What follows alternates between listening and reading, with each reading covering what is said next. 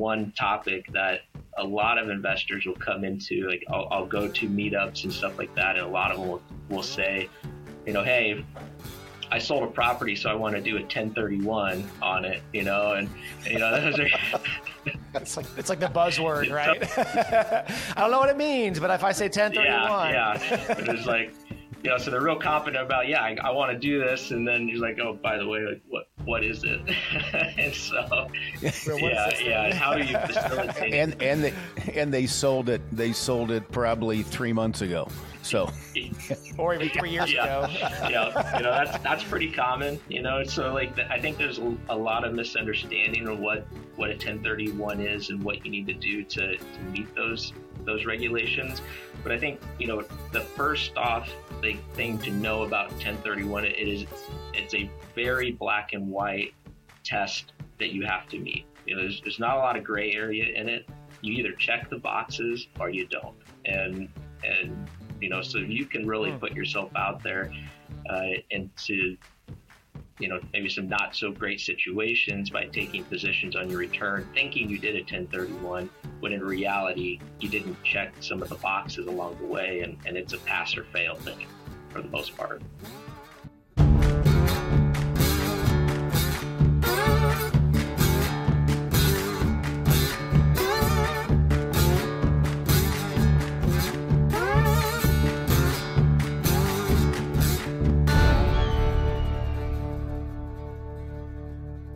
On today's episode of Heading West, we talk about 1031 exchanges and how to use them to prevent paying capital gains taxes with our guest, Jordan Downey. Boy, talk about a powerful tool with regards to tax savings and just general wealth building. Uh, you know, capital gains can, can be a killer. Whether you're selling a business, you're selling uh, stocks, whether selling real estate, it can really kill your pocketbook. But if it's done right, these 1031 exchanges is a real tool that can help you save money, defer taxes. Uh, this, this this episode with Jordan was incredible just to learn how to not pay so much to the to the government in taxes. and a, a, another great way to uh, continue that generational wealth to the next generation. Mm-hmm. 1031 exchange is a great way to do it, but there are steps and very critical steps that you need to go through and and having someone like Jordan help you in that yeah. is awesome. Yeah and just to wet your whistle if you're thinking 1031s why would i listen to this episode? We're talking about how do you defer your capital gains taxes until the end of your life ideally so that way nobody not you not your family has to pay the capital gains taxes to the government. So it's a great tool for wealth building. It's a great tool for tax savings and keeping money in your pocket throughout the entirety of your life. So trust me you're going to want to listen to this one. So we're going to head west. Stay tuned as we discuss 1031 exchanges with our guest, Jordan Downey. This episode is brought to you by Skyline Point Capital. If you're anything like me, you're always considering where to invest your money. Stocks, bonds, crypto, rental home, the list is literally endless. As we've all seen over the past year, the stock market is unstable, the housing market is just weird, and inflation is on the rise. In times like these, the clear place to invest my money is in multifamily real estate, aka apartment complexes. Here's why returns on real estate investments have little to no correlation with the stock market. There's lower volatility, stable income streams, and the tax benefits are insane. And let's not forget that the apartments will typically appreciate in value over time, which means you can walk away with a pretty nice return when the complex is sold in three to five years. Best of all, multifamily investing is passive, so you get all of the benefits without the hassle and headache of your typical rental home investment. Getting started has never been easier. Head to skylinepointcapital.com to learn how you can start investing today. Well, thanks for joining us today, Jordan. Uh, we're excited to have you, a tax expert in the house. Thank God, because Steve and I are anything but experts in taxes. So, so happy to have you here, and especially tackling a topic today that. Uh, you know, you hear it from time to time uh, when you're sitting with your financial advisor or you talk about real estate, but you don't really know what it is. So I'm excited that you're here to break it down for us. We're talking about 1031 exchanges. So again, thanks for joining us, Jordan. And uh, I'll I'll just jump right in. I'll start asking questions because there's gonna be a lot of data on this one. Uh, can you, well, first, can you give us a little bit of your background of what you do for profession, uh, how you serve real estate clients, and then talk us through what is a 1031 exchange. Sure, sure, yeah. So uh, I uh, years ago decided to get fully committed to tax, and I got a master's of taxation to boot. And so, you know, that's when you know you're really having fun and pot committed, I suppose, is what I told my wife. Uh, uh, but uh, no, like so. So over the years, not only you know professionally, but uh, um, you know personally, just had a passion for real estate and kind of working with with with developers, with contractors, with investors, and so forth. The one topic that a lot of investors will come into, like I'll, I'll go to meetups and stuff like that, and a lot of them will, will say, you know, hey, I sold a property, so I want to do a 1031 on it, you know, and you know, those are. it's like it's like the buzzword, right? I don't know what it means, but if I say 1031, yeah, yeah, it's like you know, so they're real confident about, yeah, I, I want to do this, and then you're like, oh, by the way, like, what what is it? and so, yeah, yeah, and how do you facilitate? and and they and they sold it. They sold it probably three months ago. So, or even three years yeah, ago. yeah, you know that's that's pretty common. You know, so like I think there's a lot of misunderstanding of what what a 1031 is and what you need to do to to meet those those regulations. But I think you know the first off the thing to know about 1031. It is it's a very black and white test that you have to meet. You know, there's, there's not a lot of gray area in it. You either check the boxes or you don't. And and you know, so you can really hmm. put yourself out there uh, into you know maybe some not so great situations by taking positions on your return, thinking you did a 1031 when in reality you didn't check some of the boxes along the way, and, and it's a pass or fail thing for the most part. Um, so, you know, so can, can you just uh, can you tell us uh, what a 1031 exchange is to be specific, just in case someone's coming in they've never heard of 1031 exchange? Can you talk about what it is and and and why it yeah, exists? Yeah, so I mean, it's been around for a long time. I couldn't tell you the exact date, but for the most part, you know, a 1031 is giving you the ability to take, you know, property A that you own and exchange it for property B and move your basis from one property to the other to basically, um, I want to say like avoid tax, but to delay the recognition of the gain on that property that you sold. And so, you know, in simplistic uh, way, like if you have zero basis in a property because you depreciated it out, it's been a legacy property or something along those lines, and you have a, a million dollar sale, if you can if you find another property to replace it that's a million dollars or more, then you can basically defer that gain and put you know put it into the next property in essence. And so you won't actually you know realize the gain when it comes time for your taxes, you're just going to report that you changed the basis, you shifted the basis from property A to property B. So that in in the grand scheme of things, like that's what we're doing. We're we're taking gain that that is recognized on one property and pushing it to another so we're not realizing it on our tax return. And so we get that delay gain. We're not paying tax on it and we're just deferring it down the down the line for the most part.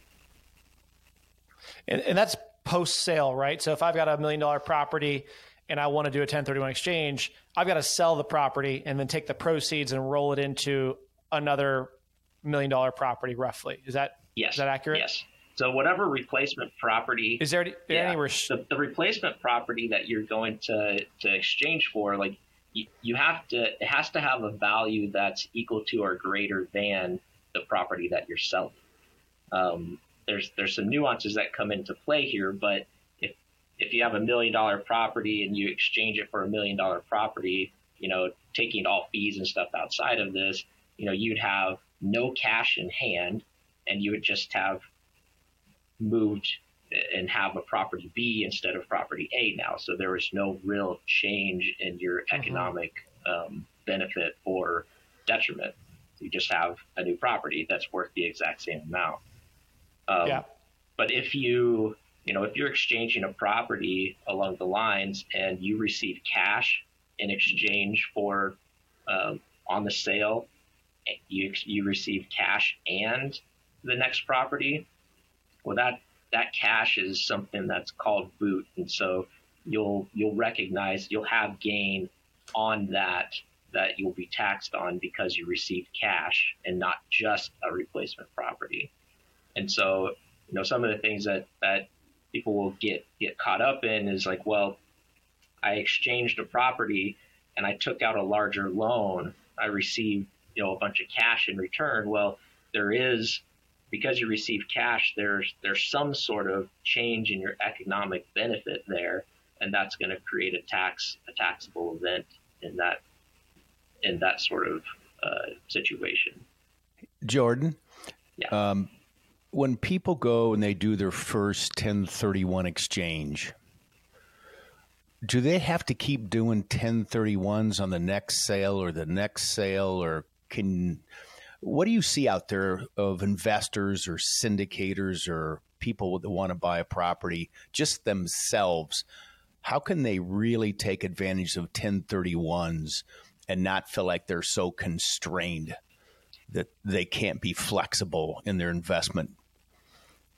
Honestly, like some of the topics that you had listed here on like the do's and don'ts and different things to think about for 1031s that we'll talk about in a little bit, you know, and jumping ahead now, like we, you got to take a look at what your 1031 is doing for you and what the other side of the equation is. So I'll just like give you a simple example of a situation I ran, ran into not only once but twice last year. They the individual came to me with with this 1031 that they were that they had already done and facilitated. And after I looked at the whole deal, I was like, well, you know, you did the 1031, so we're kind of like stuck with with that. However, um, you know, if you would have sold the property outright and just recognized the gain, we would have been able to depreciate and uh, you know, take accelerated depreciation and different different things to reduce your overall income.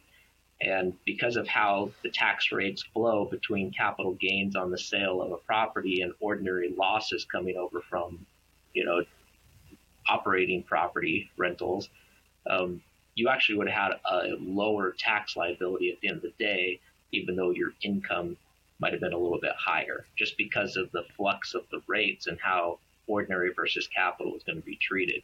So to answer your question, Seeley, you got to understand what the what the benefit is on the other side as well as what you're deferring. And so if you have a property that you know is you know, has a lot of personal tangible property in you know built into it, think like large rental prop large apartment complexes or warehouses, uh, office space when you 1031 into that, you're basically you're keeping your basis down really low, which also affects how much depreciation you're going to get on that next property. And so you can run into situations where, yeah, it'd be it'd be nice to defer this gain, but if I can create a, I'll have a four hundred thousand dollar gain, but I can create a three hundred and fifty thousand dollar ordinary loss on the other side and reset my basis at the same time, well, it it will work out to where you end up paying less tax in in that situation.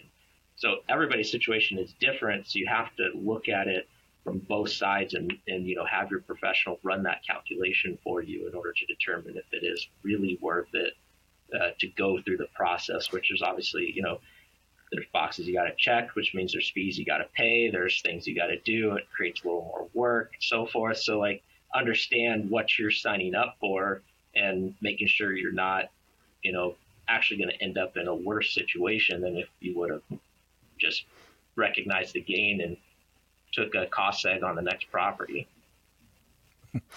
Jordan, you said uh, uh, what you're signing up for with the 1031 exchange. Can you uh, kind of go through the steps of what an investor or a property owner has to do to get yeah. a 1031. I think it's probably uh, it's not just going down to the post office and getting a form and filling it out. Right, right. So we get into those steps. Let's just talk about some of the things that will preclude you from actually doing it. So let's just make sure you actually qualify for the 1031 first.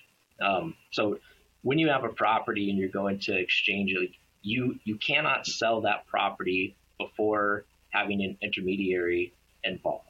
I mean, so you have to have somebody signed up to help you with the transaction because you can't possess title of both of the properties at the same time, or else it won't be an exchange. It'll just be a sell and a buy. So you have to have that exchange factor in there. That's what is referred to as a qualified intermediary. So you have to go and, and sign, have somebody sign up for that. So, you know, step one, like don't sell the property on your own and then expect to do it 1031 because you have skipped the step of having the actual exchange occur by having somebody in the middle of the two transactions. Uh, another thing that you have to make sure you want to qualify for that the property itself can actually be exchanged. So there's there's kind of two key things on this. Like I know that this is this is a lot of real estate discussion, but um, back in 2017 under the TCJA, um, the Tax Cuts and Job Act, they made it so you can only do a 1031 on real property, which means you know you can't you can't um, 1031 your your vehicle anymore. Um, but it also brings some issues into the uh, the equation when you do cost segs. You have all this tangible personal property sitting in there that no longer really qualifies for a 1031 anymore. So like you got to understand the risks and the things that are built into the transaction when the 1031 happens. Um, and so that's that's kind of the first piece. And the second, you you can only 1031 real property, which means you can't 1031 a LLC interest. That's not prop. That's not real property. So if you want to get out of a syndication you're in and you want to defer the gain, you're not eligible to do that. The only entity that's eligible to do that in that situation is the LLC syndication that you're a partner in. They'd have to 1031 the property. So there's no way for you to defer your gain um, from an LLC interest on it uh, or 1031s. So that's just something to keep in mind, like that those two things don't they don't work, and they're common questions that I get.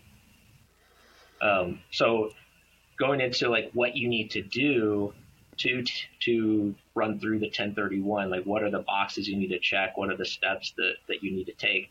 You know, first off, you, you need to you need to get a qualified intermediary involved. Now you can find them. Um, a lot of the times, title companies will will do this as part of the service because they want to do the title work. And so they'll provide this 1031 service in addition to that. Um, but basically, you you go out and you enlist them. You know, you sign your 1031 contract um, with them, and they will be the individual, the company that is signing as part of the transaction. So they're going to be involved in the contracts. They're going to be involved in in that sort of thing, and they're going to you know help you go through that process and making sure that you don't take possession of the cash when your property sells and then when you take the next step. So so step one, get that intermediary contract and everything. They're gonna walk through the contracts with you. And when your property sells, they're gonna take the cash. So I mean you do not have access to the cash. So you really need to be comfortable with whoever that intermediary is because, you know, there could be some bad players. I hope that there's not in in you know our area, but you know it has happened. Um, so just be aware of that. Uh, but you're going to take that. You're going to have that that cash sitting there in a trust account that they're going to have you know control over, and you're going to direct them on what to do with it next. So once the once your property sells and they have the cash in hand, you have 45 days to put in writing what properties you're going to go after. Okay. And you can identify. Jordan? Yeah. Um, it sounds like it's really important to get an intermediary. Do you get that before you sell I mean, do you have somebody lined up ahead of time or after you sell? That is step one. You have to have an intermediary sitting there ready to go. Um, a lot of the times, you can have the contract kind of put together, um, but they're going to be involved in kind of finalizing the contract and taking possession of the cash. So they need to be, like, you know, probably step one is like you're deciding to sell your property. Step two is getting an intermediary, and then step three is selling the property. yeah. So. It, so you were saying you have you're you're just starting to say you have 45 days. It sounds like from the transaction to then indicate uh, where you're going to spend the money. So it almost even sounds like you have to have some idea of how you where you're going to exchange the money for in another property before you even sell the first one. Is that would you say that's accurate? No. Once the property okay. is sold, you you have a clock. So the clock is 45 days to identify the property that you're going to acquire. So in that in that 45 days, you can identify three properties to replace it with um, that have an unlimited value on the properties. There's kind of a we'll just get into a little nuance, but like you can you can actually um, identify more properties, but they can't be more than uh, like the total value of what you're identifying can't be more than 200% of the property sold. Uh, something along those lines. Like, don't don't quote me on that number, but I'm pretty sure that that's about what it is. Sure. Um, so it's either three properties, unlimited value that you're going to identify within the 45 days of sell. After that's identified, you have 180 days from the time of sale to actually close on the properties that were identified. And so you you're on a clock to get it done um, in order to get that treatment. And like I said, it's kind of it's it's a pretty black and white test on the amount of days when you need to identify them, the amount of days that you need to close in that process. So once you've identified the properties and you go and you get a contract with them, you use your intermediary to go through that process because they have the money. They'll be doing, you know, that title work. They'll be doing the uh, the closing on behalf of you.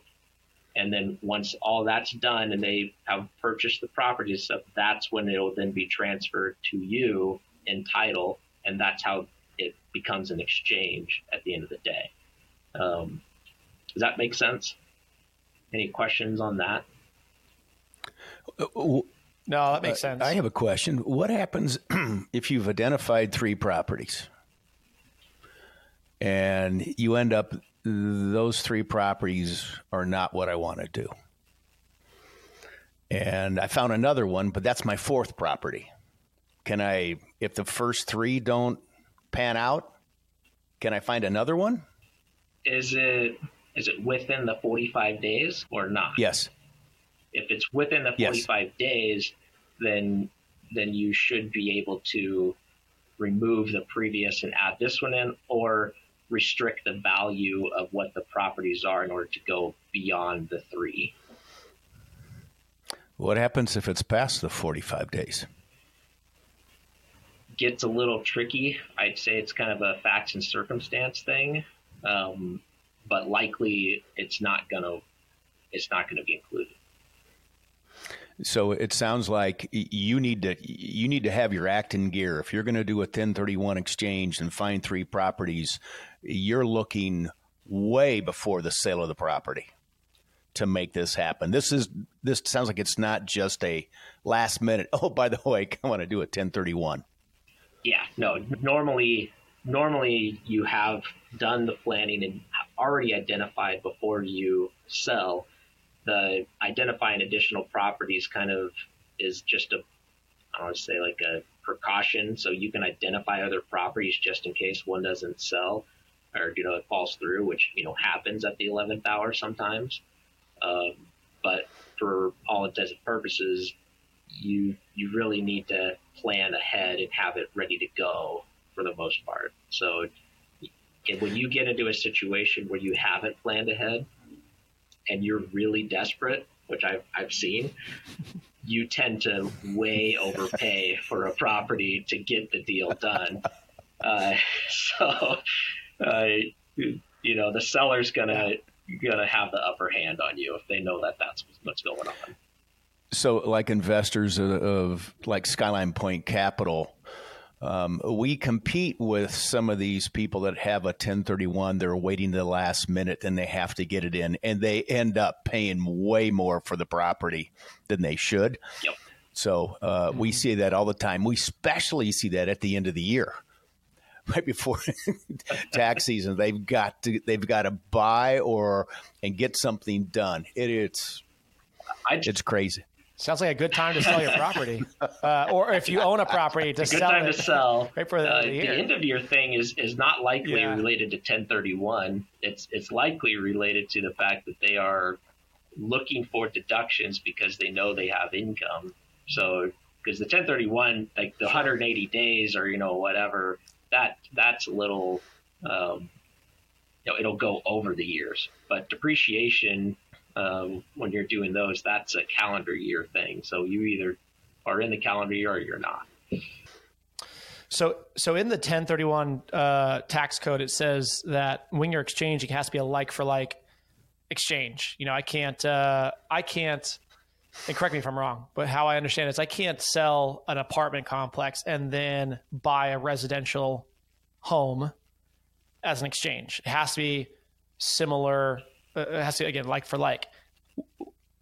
Is that uh, can I can does that have to be exactly like for like apartment for apartment, uh, retail strip for retail strip, or as long as does it does it more residential and residential or commercial and commercial? Like, can you kind of describe or explain what like for well, like means? I mean that that sort of provision was for the other ancillary things that were going on previous to 2017.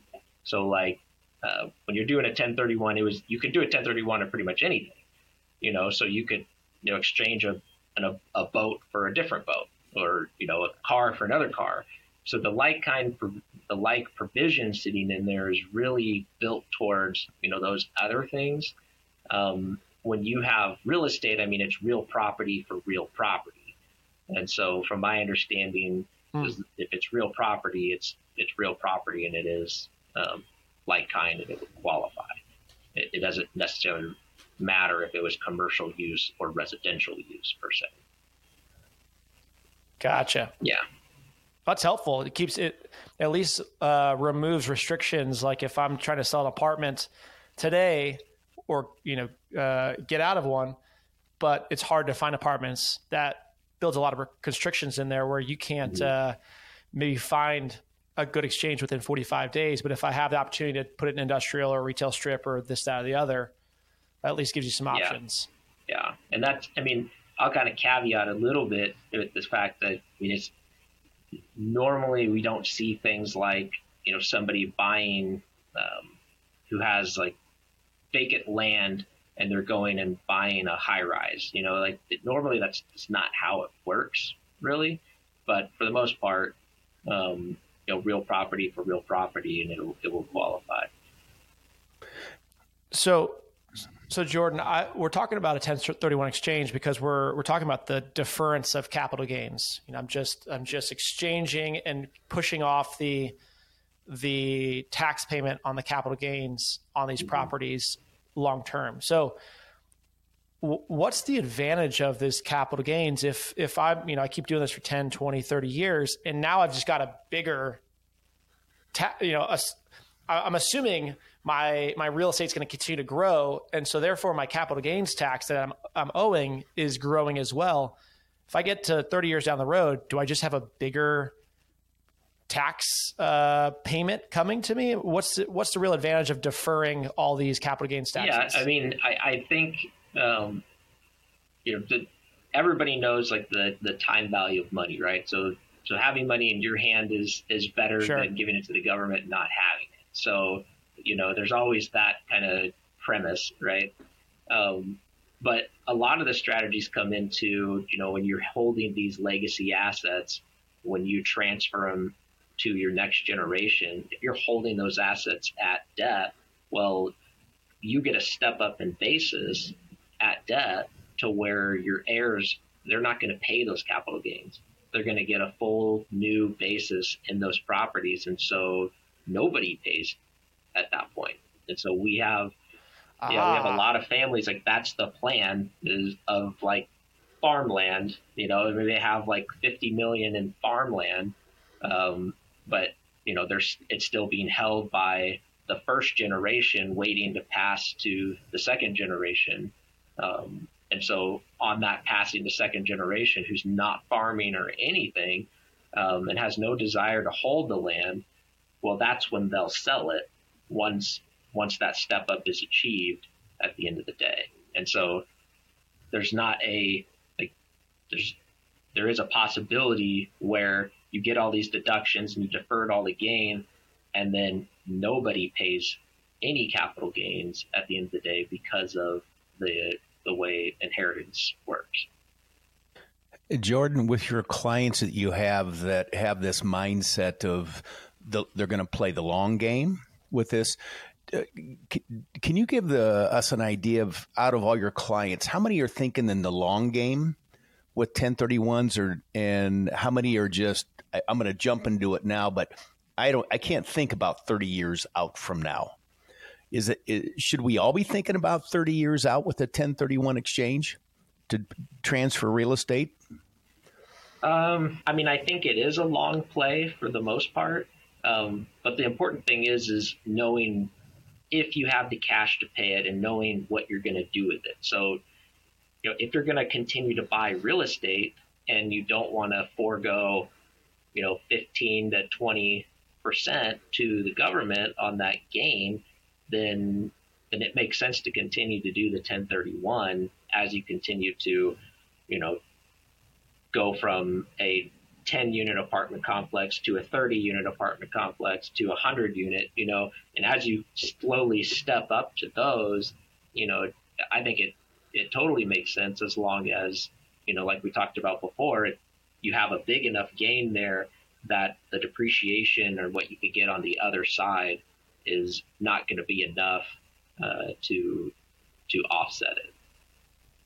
And so I, I would say like it, it's a total. It, it doesn't really matter the age. It, it's really just what your strategy is on what you're going to do after you sell and what the ramifications are tax wise on on whether it makes sense or not. You know, most people aren't sitting there thinking about okay, I'm going to hold this for 45 years until I pass away, and and then my heirs are going to get it. That's normally not the mindset.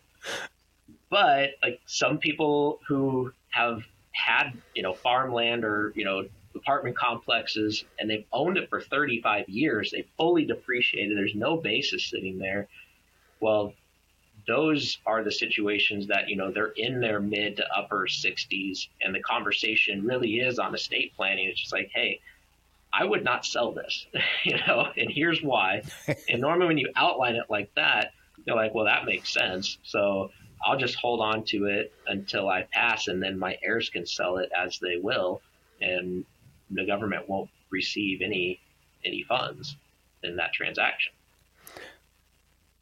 I've been in multiple uh, local real estate meetup luncheons and dinners, and whenever there's somebody up there talking about 1031s, one of the one of the first questions they ask because now Jordan, you're talking about estate planning, long game, the family. Mm-hmm. It's a much bigger thing than just getting an intermediate intermediary.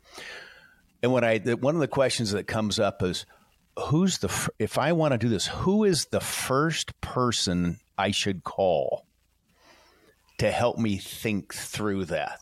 And, and Jordan's got a smile on his face. And are you the first phone call people usually make? Yeah, that that's who they should call. Uh, I mean, we're we'll be able to tell you whether it's worth it or not, depending on your strategy. Because I mean, your CPA advisor like has all the information to help you through that process, and and can do those calculations at the end of the day. So thank you, Steve, for the you know for the softball and the the unforgiving plug for myself. yeah. Jordan and his team are incredibly good at what they do. So we'll the, the plug is is well earned. Uh, Jordan, what who else uh, should be involved in this? Obviously, you as a CPA. Obviously, the intermediary you're going to involve. Are you involving your financial advisor? Uh, who else ends up part of this mix and uh, throughout the process? Yeah, I mean, it, in an attorney. Sometimes the attorney gets involved. It depends on how big and complex the transaction is. Um, I mean, a lot of the times, you know, the title company will be able to facilitate most real estate transfers, um, including the 1031. Um, you know, so they'll they'll be able to help you through that process. So depending, you know, depending on what asset you're selling, how many people are involved in it. You know, are you in an LLC and there's 200 investors and you're doing a 1031? You, you probably should have a little more due diligence on that. So I would suggest having the attorney involved. Um, but if it's you know, a, a small group of investors, maybe just closely held family members and such, then, you know, going through a normal real estate transaction doesn't have to be too complex. Just get the qualified intermediary involved. Make sure with your advisor that it makes sense, your CPA advisor, to make sure that the numbers make sense on what you're trying to do, uh, and then then kind of go from there. Uh, just follow those those steps that we had already outlined previously. Um, yeah. Something came to mind just so, real quick. Um, when we were talking about the things that you have to do in order to qualify for a 1031, um, the capital gains, like you stated, is what you're deferring, but you're only eligible to defer long term capital gains in this provision. So basically, that means that you have to have purchased that property and held it for a year and a day before you can sell it and do the 1031. And so that's that's a misconception that I that I run into often. Um, but mm. you need to have held that for a year and a day. Now, the next property, the the dates tack on, meaning like the long term um, rates tack on to the next property, and so it's really that first property that matters. Well, I want to I want to leave listeners with a kind of a recap. So I'm gonna I'm gonna try to recap as somebody who's not done 1031 exchange myself personally with my own real estate. But you let me know if I missed it. But um, first off, if if if I've held a piece of property for a year and a day, and I want to exit that, I want to sell it, and I want to um, I want to consider a 1031 exchange. My first call is to is to Jordan Downey at Frankel Zacharia to talk about my tax situation to make sure it makes sense for me. From there, we'll get an intermediary involved to to be that again intermediary between the two pieces of property, and I've got 45 days essentially from the time I sell my property to to at least uh, identify up to three properties that I'm going to roll that cash over into uh, the next property. And the reason I'm doing this is because I don't want to pay capital gains right now. I'd rather defer it long term so that eventually, hopefully, when I die, none of my family pays capital gains on the real estate empire I've built over the next 30 years. Is that a is that a good recap and synopsis of yeah, what we Yeah, I think so, discussed? honestly. Yeah, I mean, we're, we're talking about deferring it into the future. We're talking about checking all the boxes and, and obviously making sure it makes sense for whatever, you know, plan you have, whether it's a short-term plan or a long-term plan, uh, just understanding what that is. And then it's a matter of just, you know, running the numbers and making sure it fits into that plan. That's wonderful. Jordan, thank you so much for breaking this down for us. One of these topics that most of us, uh, most of us don't really quite understand. I think that was a, a really good overview of, of the power of a 1031 exchange. So thanks for joining us today. Uh, and if, again, if you're listening and you're thinking more about 1031 exchange, Jordan and his team uh, are incredible what they do. And if you just want to learn more about uh, private real estate investing, go to skylinepointcapital.com. Uh, again, Jordan, thank you so much for joining us today and uh, excited for the next Absolutely. time we get together. Thanks, guys. Appreciate it.